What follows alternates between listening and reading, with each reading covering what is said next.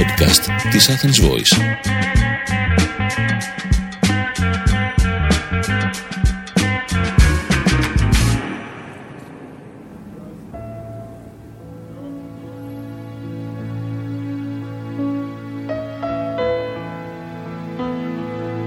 Ακούτε τη σειρά «Τα μονοπάτια των άστρων» του Διονύση Σιμόπουλου. Συζητήσεις με τον Μάκη Προβατά.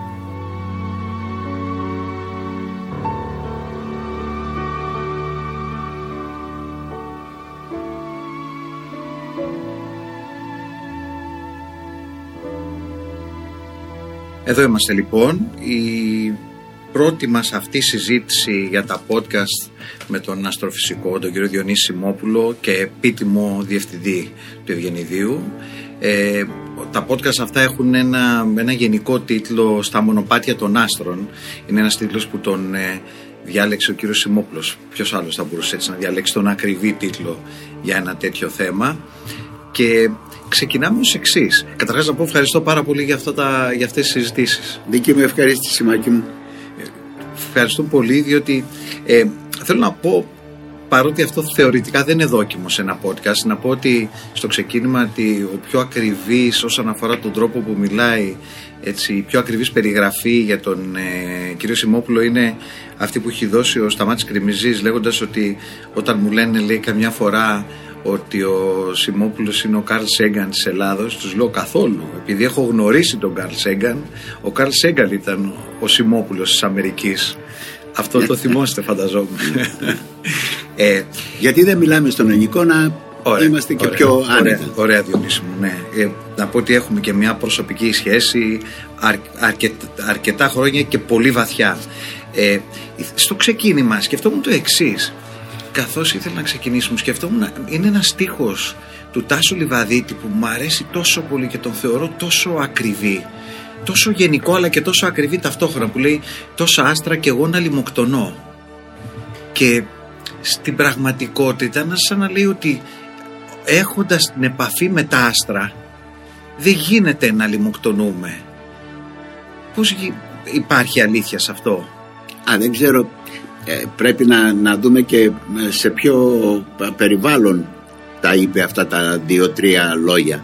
Γιατί ε, δεν μπορείς να αποκόβεις ε, ένα κομμάτι όπως ένα ποίημα σαν αυτό και να μπορείς να βγάλεις συμπεράσματα. Θα ήθελα να έβλεπα και το, υπό, και το υπόλοιπο πλαίσιο.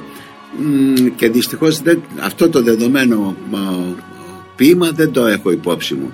Αλλά αν ήθελα να δώσω μια δική μου εξήγηση σε μια τέτοια φράση θα έλεγα ότι δεν είναι δυνατό να κοιτάζουμε ένα τεράστιο σύμπαν με όλα αυτά που περιλαμβάνει μέσα άστρα, γαλαξίες, νεφελώματα και δεν ξέρω και εγώ τι άλλο και να θεωρούμε ότι δεν μπορούμε να, να βρούμε κάτι να φάμε. Όταν όλο αυτό το σύμπαν υπάρχει εκεί έξω ε, κάπως έτσι θα του έλεγα θα, θα έλεγα ότι εννοούσε και ο ποιητής.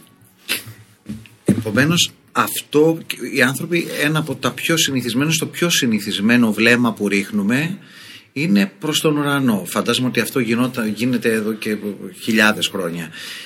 Και αυτό που κοιτάζουμε υπάρχει ένα αόρατο νήμα που επιστημονικά όμως να αποδεικνύεται ότι μας συνδέει με αυτό που κοιτάζουμε, με τα άστρα, με το γαλαξία, με τους πλανήτες. Επιστημονικά υπάρχει ένα όρατο νήμα που να συνδέει ε, τον άνθρωπο με, με τους πλανήτες, με τα άστρα, με το, με το ηλιακό σύστημα. Κοίταξε, συνηθίζω να λέω ότι ο άνθρωπος από τότε που περπάτησε όρθιος πάνω σε αυτό τον πλανήτη ξεκίνησε και η ερωτική του σχέση με τον ουρανό, με το σύμπαν.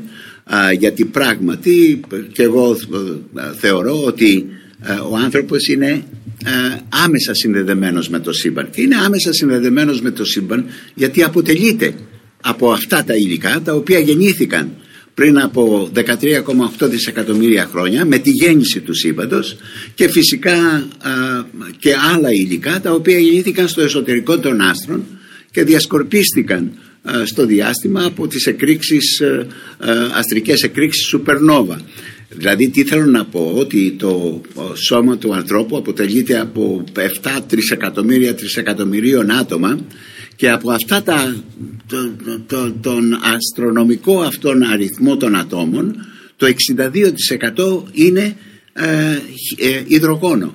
Υδρογόνο το οποίο χημικό στοιχείο γεννήθηκε ε, πριν από 13,8 δισεκατομμύρια χρόνια τα τρία πρώτα λεπτά της ύπαρξης του σύμπαντος. Ε, φυσικά αποτελείται και από άλλα συστατικά αλλά το 62% δηλαδή τα δύο τρίτα του σώματός μας αποτελείται από υδρογόνο που γεννήθηκε πριν από 13,8 δισεκατομμύρια χρόνια. Ε, δεν είναι δυνατόν να μην είμαστε κατά κάποιο τρόπο άμεσα συνδεδεμένοι με αυτό το σύμπαν. Άρα με το που έγινε το Big Bang γεννήθηκε και υλικό που ενδυνάμει σχεδόν τελειολογικά θα οδηγούσε στη δημιουργία του ανθρώπου; Α, όχι, όχι υποχρεωτικά. Α, γεννήθηκε το, υδρογόνο και το μεγαλύτερο μέρος του, του ηλίου και μερικά άλλα έτσι για, για ποικιλία, μερικά άλλα πρώτα ε, ε, χημικά στοιχεία. Κυρίως όμως το 75% ήταν υδρογόνο και το 25% ήταν ήλιο. Φυσικά το υδρογόνο έκτοτε δεν ξαναγεννήθηκε, δεν, δεν υπήρξε διαδικασία που να γεννήσει υδρογόνο από εκείνη τη στιγμή πριν από 13,8 δισεκατομμύρια χρόνια και μέχρι σήμερα. Αντίθετα, το υδρογόνο κεγόταν κατά κάποιον τρόπο, μεταστοιχειώνονταν, όπως λέμε, από το ένα στοιχείο στο άλλο, στο εσωτερικό των άστρων. Για παράδειγμα, αυτή τη στιγμή που μιλάμε, ο ήλιος μας που αποτελείται από χημικά στοιχεία, κυρίως το υδρογόνο και φυσικά το ήλιο, ε, εξού και το όνομα ήλιον γιατί εκεί ανακαλύψαμε για πρώτη φορά αυτό το χημικό στοιχείο. Το υδρογόνο στο πυρήνα του ήλιου μετατρέπεται σε ήλιο. Και αυτή η μετατροπή τεράστιες ποσότητες δηλαδή κάθε δευτερόλεπτο και αυτή η μετατροπή του υδρογόνου σε ήλιο ε, είναι που ε, απελευθερώνει επίσης τεράστιες ποσότητες ε, θερμότητας. Και φυσικά είμαστε άμεσα συνδεδεμένοι με την θερμότητα και το φως που έρχεται από τον ήλιο χωρίς αυτό δεν θα μπορούσε να δημιουργηθεί ζωή και να υπάρξει ζωή εδώ πάνω στον πλανήτη μας με αυτή λοιπόν την έννοια ναι είμαστε άμεσα συνδεδεμένοι με το σύμπαν και στο παρελθόν αλλά και στο παρόν τα υπόλοιπα στοιχεία τα οποία έχουμε στον οργανισμό μας πότε, πότε δημιουργήθηκαν; Α, τα, στο εσωτερικό των άστρων ε, γεννιόνται συνεχώς το υδρογόνο σε ήλιο, το ήλιο στα ανώτερα χημικά στοιχεία και αργότερα στο 26ο χημικό στοιχείο το, τον σίδηρο όπου εκεί πλέον στα γιγάντια άστρα ε, ε, το, το, ο σίδηρος προσπαθεί να μεταστοιχειωθεί σε άλλα χημικά στοιχεία αλλά δεν μπορεί γιατί το, το σίδηρος έχει ένα τελείως διαφορετικό τρόπο αντιμετώπισης. Αντί δηλαδή στην μετατροπή του στο σίδηρο να απελευθερώνει ε, ενέργεια αντίθετα απορροφάει ενέργεια. Με αυτή λοιπόν την έννοια αναγκαστικά εκ των πραγμάτων όταν φτάνουμε σε αυτό το σημείο στα γιγάντια άστρα είναι σαν να παίρνουμε μια τεράστια, ένα τεράστιο πυροσβεστήρα και να σβήνουμε την ενέργεια που υπάρχει στο κέντρο του, του, του άστρου και φυσικά όταν σβήνουμε αυτή την ενέργεια, αυτή την πίεση προς τα έξω στην ουσία αναγκάζουμε το άστρο να συρρυκνωθεί απότομα να φτάσει σε ένα σημείο ώστε να μην μπορεί να προχωρήσει ε, παραπέρα και φυσικά γίνονται διάφορες διεργασίες εκεί πέρα τις οποίες φυσικά σιγά σιγά θα τις ε, αναφέρουμε πιο λεπτομερέστερα σε επόμενες ε, παρουσιάσεις.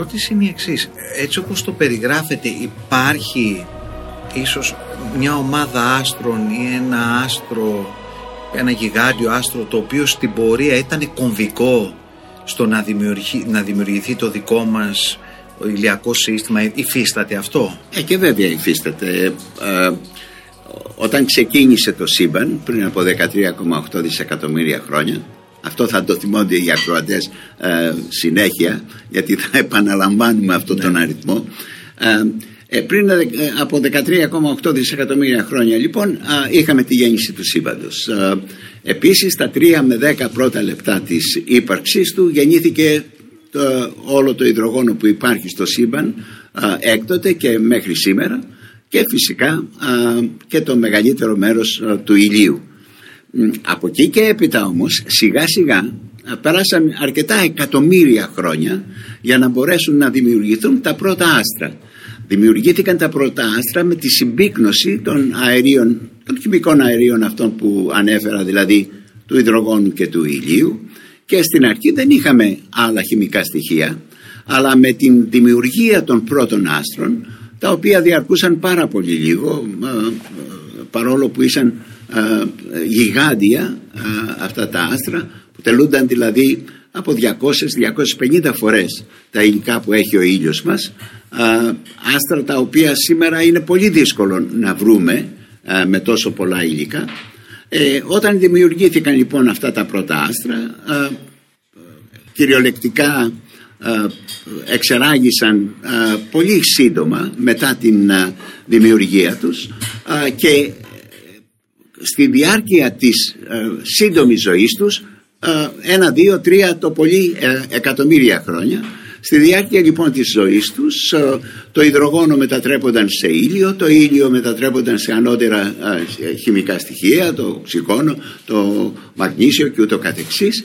Μέχρι να φτάσουμε όπως είπα στον, στο 26ο χημικό στοιχείο τη δημιουργία δηλαδή του σιδήρου και από εκεί και έπειτα εξεράγησαν και με την έκρηξη αυτή όλα τα χημικά στοιχεία που γεννήθηκαν στο εσωτερικό των άστρων αυτών των πρώτων γιγάντιων άστρων όλα αυτά τα χημικά στοιχεία συν με την έκρηξη την, ε, την δημιουργία χημικών στοιχείων ανώτερων του σιδήρου στην ουσία φτάσαμε να έχουμε τον διασκορπισμό αυτών των νέων χημικών στοιχείων τα οποία ανακατεύτηκαν πάλι με όλα τα άλλα νεφελώματα που υπήρχαν εκεί γύρω και φυσικά την δημιουργία νέων άστρων και ούτω καθεξής ένα κύκλο αυτών των διαδικασιών.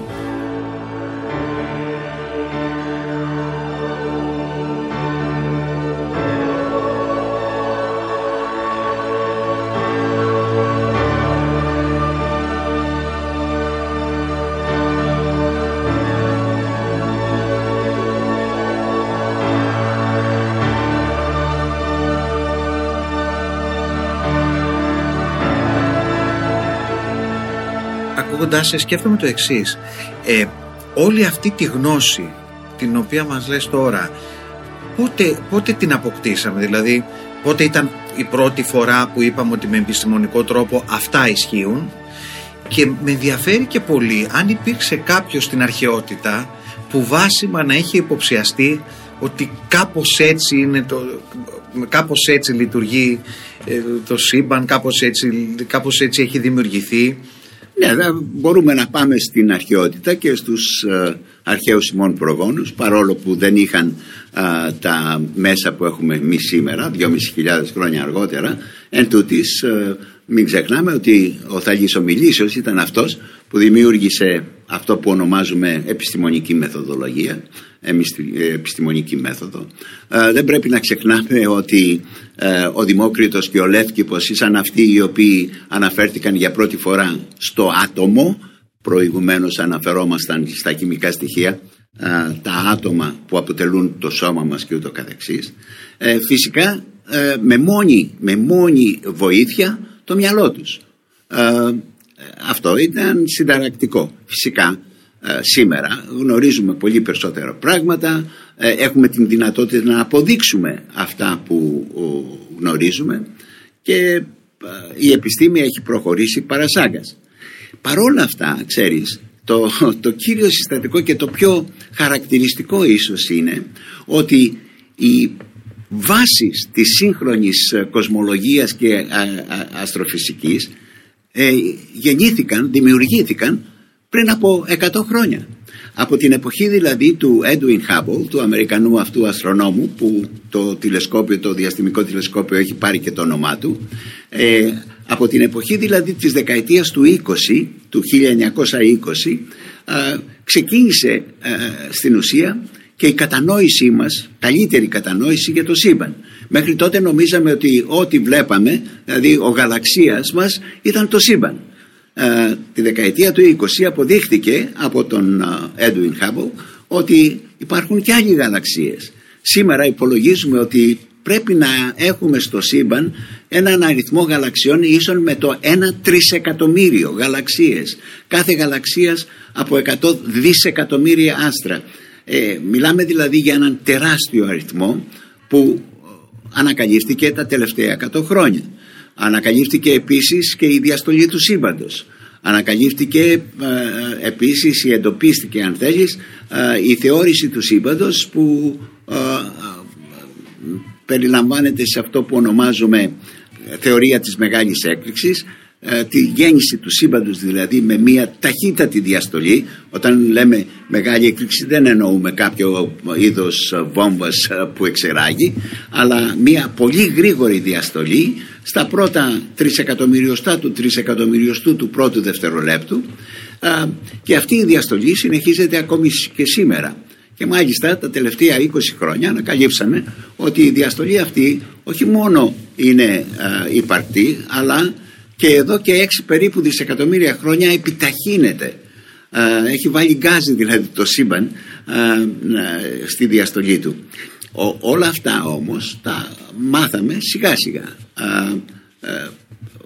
Χαρακτηριστικό είναι αυτό που έλεγε και ο, ο Ισaac Νεύτον ότι εάν κατόρθωσα μας έλεγε πριν από 350 χρόνια αν κατόρθωσα να δω κάτι περισσότερο από τους συνανθρώπους μας είναι ότι ε, γιατί στεκόμουν στους ώμους γιγάντων. Γνώριζε δηλαδή και ο Νεύτων ότι οι γνώσεις που αποκόμισε και πρόσθεσε στα αυτές τις γνώσεις προέρχονταν σιγά σιγά από τις γνώσεις που είχαμε αποκομίσει στο παρελθόν. Σιγά σιγά όλα αυτά. Και φυσικά τα τελευταία 50 χρόνια αυτές οι γνώσεις έχουν ε, κυριολεκτικά επιταχυνθεί σε τρομακτικό βαθμό. Αρκεί να πούμε ε, έχουν γίνει υπολογισμοί ότι τα τελευταία 50 χρόνια δηλαδή από τη δεκαετία του 60 και μέχρι σήμερα οι γνώσεις μας για το σύμπαν έχουν πολλαπλασιαστεί κατά 1,2 δισεκατομμύρια φορές. Δηλαδή μιλάμε ε, τόσες γνώσεις που είναι αδύνατον για έναν άνθρωπο να ε, τις γνωρίζει όλες. Γι' αυτό υπάρχει και η εξειδίκευση άλλωστε στην επιστήμη ε, που ε, κατά κάποιον τρόπο μας έχει αποκόψει από αυτή την ηρωική κατάσταση που, που υπήρχε προηγουμένως όταν και ένας άνθρωπος μπορούσε να προσθέσει. Σήμερα χρειαζόμαστε ομάδες ανθρώπων για την πρόσθεση νέων γνώσεων. Παράδειγμα στο ΣΕΡΝ, στο, στα γαλλοελβετικά σύνορα, το μεγάλο επιταχυντή δηλαδή που υπάρχει εκεί πέρα, οι ομάδες επιστημόνων που συνεργάζονται για να βγάλουν νέα αποτελέσματα είναι χιλιάδες. Το ίδιο γίνεται και στο διάστημα. Έχουμε για παράδειγμα το βραβείο Νόμπελ Φυσικής που πήραν το 2006 ο Τζον Μάθερ και ο George Σμουτ για την καταγραφή του πρώτου πορτρέτου του νεογέννητου σύμπαντος το πήραν με τη βοήθεια χιλίων δηλαδή η ομάδα τους αποτελείται από χίλιους ερευνητές. Φυσικά το πήραν αυτοί οι δύο γιατί ήταν οι επικεφαλής αυτής της ομάδας και είχαν φυσικά και την μεγαλύτερη συνεισφορά σε αυτή την προσπάθεια. Τα τελευταία βραβεία Νόμπελ φυσικής βασίζονται σε τέτοιου είδους συνεργασίες εκατοντάδων επιστημόνων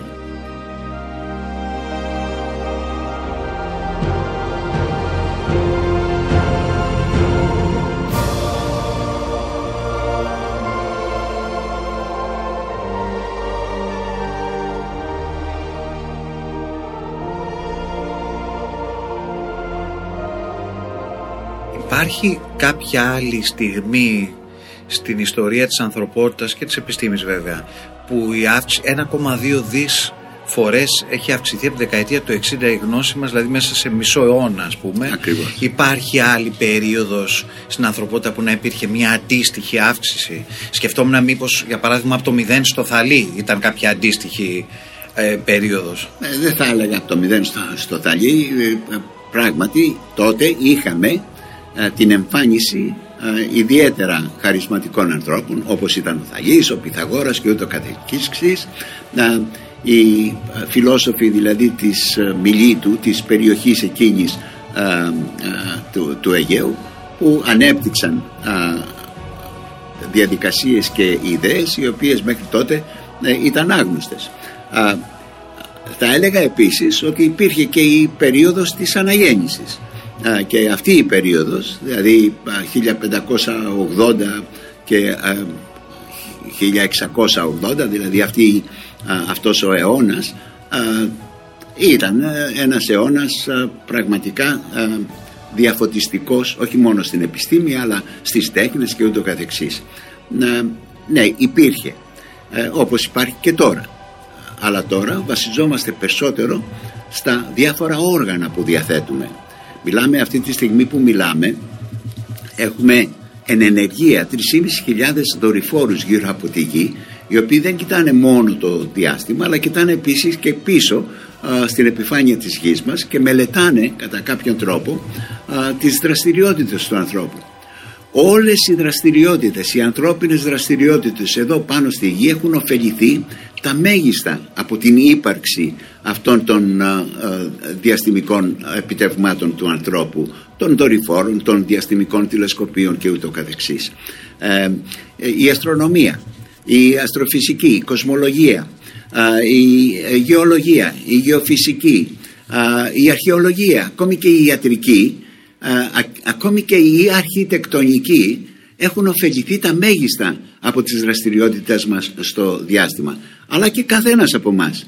Κάθε, κάθε ένας και κάθε μία από μας σε καθημερινή βάση χρησιμοποιούμε 50 με 60 διαφορετικά αντικείμενα τα οποία προέρχονται από τις διαστημικές μας δραστηριότητες. 50 με 60 διαφορετικά αντικείμενα χρησιμοποιούμε σε κάθε μέρα. Και εμείς δεν το έχουμε πάρει χαμπάρι δηλαδή δεν το, δεν το γνωρίζουμε καν. Κι όμως αυτά είναι δραστηριότητες οι οποίες ε, ε, ε, έχουν ε, ε, δημιουργηθεί χάρη στις, ε, ε, στην ύπαρξη των δραστηριοτήτων μας στο διάστημα.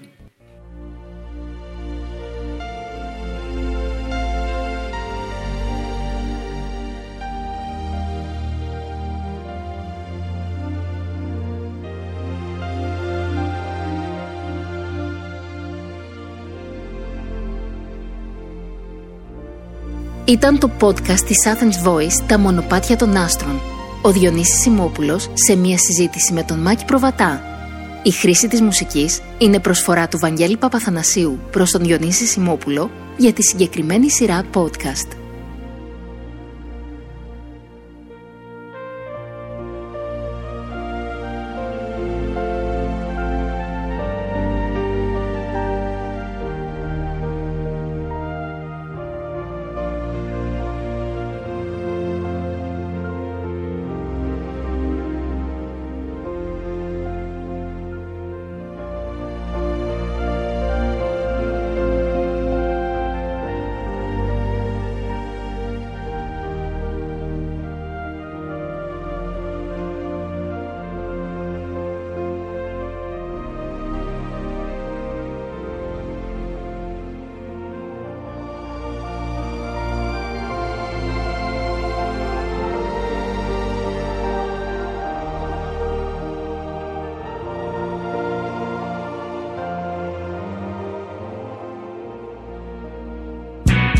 Ήταν ένα podcast από την Athens Voice.